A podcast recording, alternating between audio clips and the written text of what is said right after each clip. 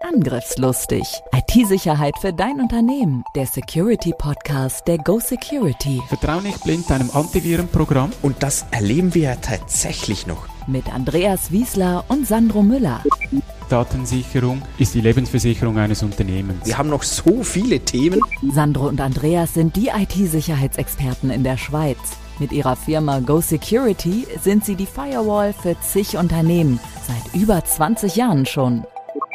Bereit für ein neues Update? Herzlich willkommen zu einer neuen Ausgabe Angriffslustig. Heute nur mit mir, Andreas Wiesler.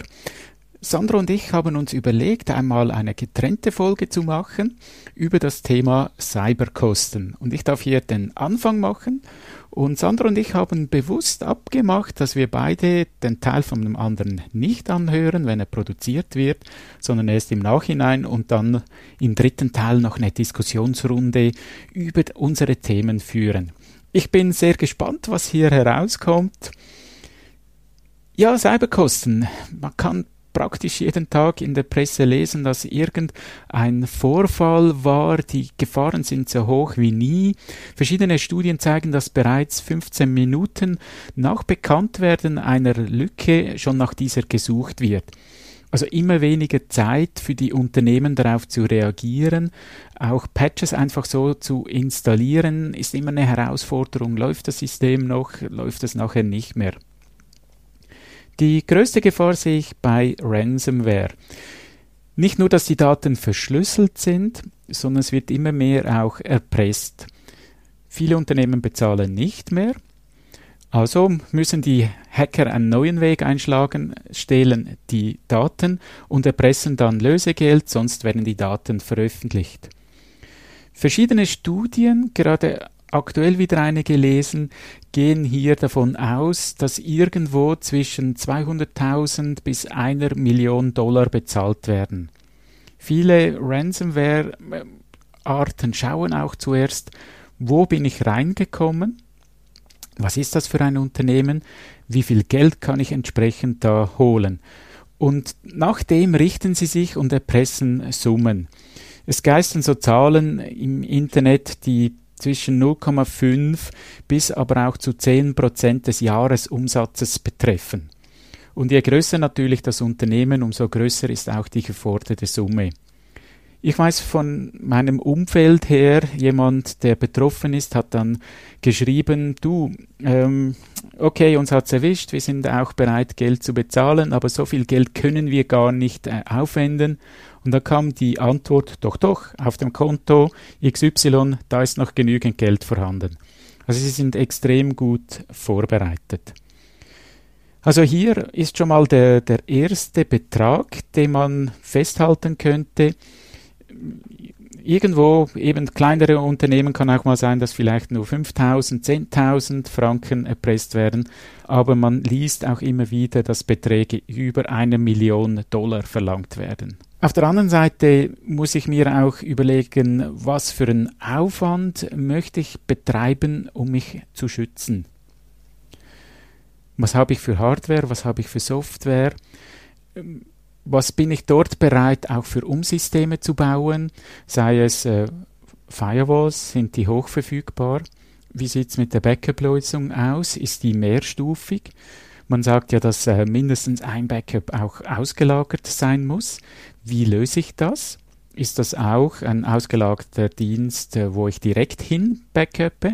Oder sind das noch Bänder, die ich dann in einem Bankschließfach ähm, trage und dort ablege?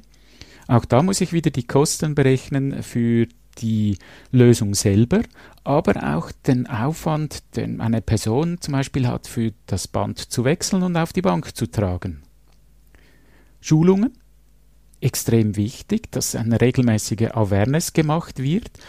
Nicht nur einmalig eine Schulung, das sind die wichtigsten Punkte, sondern regelmäßig darauf hinzuweisen, vielleicht auch mal einen Phishing-Angriff zu machen. Das sind weitere Kosten und dann auch Tests durchzuführen, mal einen Penetration-Test zu starten, ein Security-Audit zu machen, um von extern überprüfen zu lassen, habe ich irgendwo Schwachstellen, was sind das für Schwachstellen und dann entsprechend auch Maßnahmen ableiten zu können. Wie will ich das Ganze schützen? Da haben wir ja bereits einmal über die Risikoanalyse gesprochen, wo ich ähm, mit mehreren Personen zusammen unsere Risiken mal anschaue. Was könnte passieren? Wie wahrscheinlich ist, dass das passiert? Und wenn dieser Fall dann auch eintritt, wie hoch ist der Schaden daraus? Im ersten Schritt gilt es festzuhalten, was will ich überhaupt schützen? Und das ist immer noch so eine große Frage. Ab und zu höre ich beim Termin, ja, wissen Sie, Herr Wiesler, bei uns ist ja noch nie was passiert und Herr Wiesler, an unseren Daten hat eh niemand Interesse. Kann vielleicht sein, dass das nicht so interessante Adressen, äh, so interessante Werte sind, aber trotzdem kann ich äh, entsprechend da Geld verdienen, wie mit der Ransomware, die ich eingangs erwähnt habe. Hier stelle ich meinen Kunden jeweils ein bisschen andere Fragen. Zum Beispiel, was sind das für Kosten, um diesen Wert zu entwickeln oder neu zu kaufen? Auch wieder zum in Betrieb nehmen.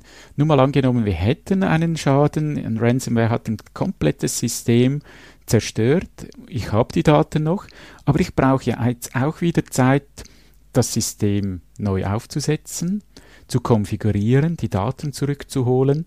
Das braucht Zeit, die auch entsprechend berechnet berücksichtigt werden muss. Dann auch Kosten, um diesen Wert zu unterhalten, zu schützen. Eben diese Umsysteme, Firewall, Backup, allenfalls auch noch äh, Data Leak Prevention Systeme, die überwachen, was äh, rein und raus geht, dass hier dem Schutzbedarf entsprechend die Systeme reagieren können. Vielleicht auch mal überlegen, was wären andere bereit für diesen Wert zu bezahlen. Vielleicht hat es für mich selber keinen großen Wert, aber andere wären bereit, vielleicht mehr dafür zu bezahlen. Angriffslustig. Angriffslustig. Wie sieht es aus mit der Haftbarkeit, wenn dann doch mal was passiert, gerade beim Datendiebstahl? Wir haben das Datenschutzgesetz, äh, auch in der Schweiz müssen wir ja dann ab nächstem Jahr äh, darauf hinweisen, dem EDÖP, dem Eidgenössischen Datenschutz- und Öffentlichkeitsbeauftragten, darauf hinweisen, hey, bei uns ist ein Datenschutzvorfall passiert und muss ihm auch zeigen, welche Maßnahmen er ergriffen hat. Für Personen, die uns aus der EU zuhören, ihr, ihr kennt ja das bereits, diese 72-Stunden-Regel, wo diese Vorfälle gemeldet werden müssen. Allenfalls auch, was sind Patente wert? Wie viel Geld verdiene ich über einen gewissen Zeitraum mit diesem Patent? All das sind Werte, die ich erfassen muss und dann natürlich einen Einfluss haben, wie viel Geld äh, kann und will ich investieren. Ja, und dann kommt der Schaden dazu. Wir haben Ransomware gehabt, aber es kann ja auch sein, dass ein System ausfällt.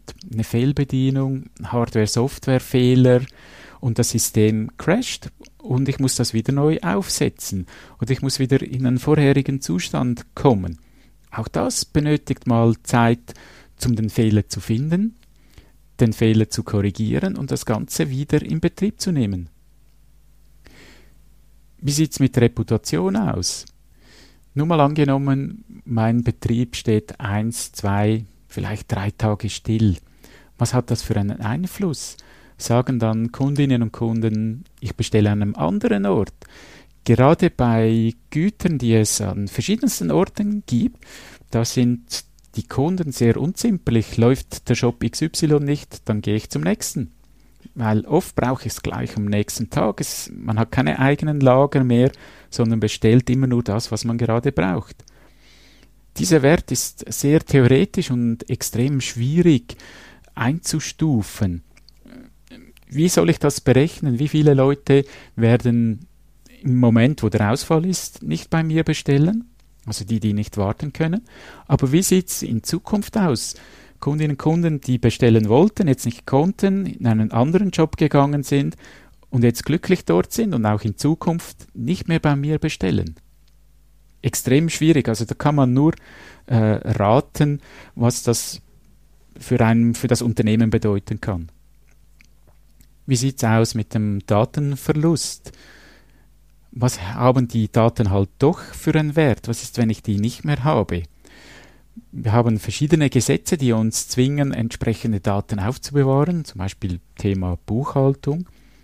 Wenn dann die weg sind und ich kann vielleicht etwas nicht mehr beweisen, sei es Mehrwertsteuer, ich habe die, diese Quittungen nicht mehr, kann das einen Schaden bedeuten und ich muss vielleicht Mehrwertsteuer nachbezahlen. Also diese versteckten Kosten. Hack to go. Hack to go. Über das Ganze gesehen ist, ist dieser Betrag für Cyberkosten aus verschiedensten Themen zusammengesetzt. Mal, was habe ich selber? Die Anschaffung, Schutz von dem Ganzen, der Unterhalt und die versteckten Kosten.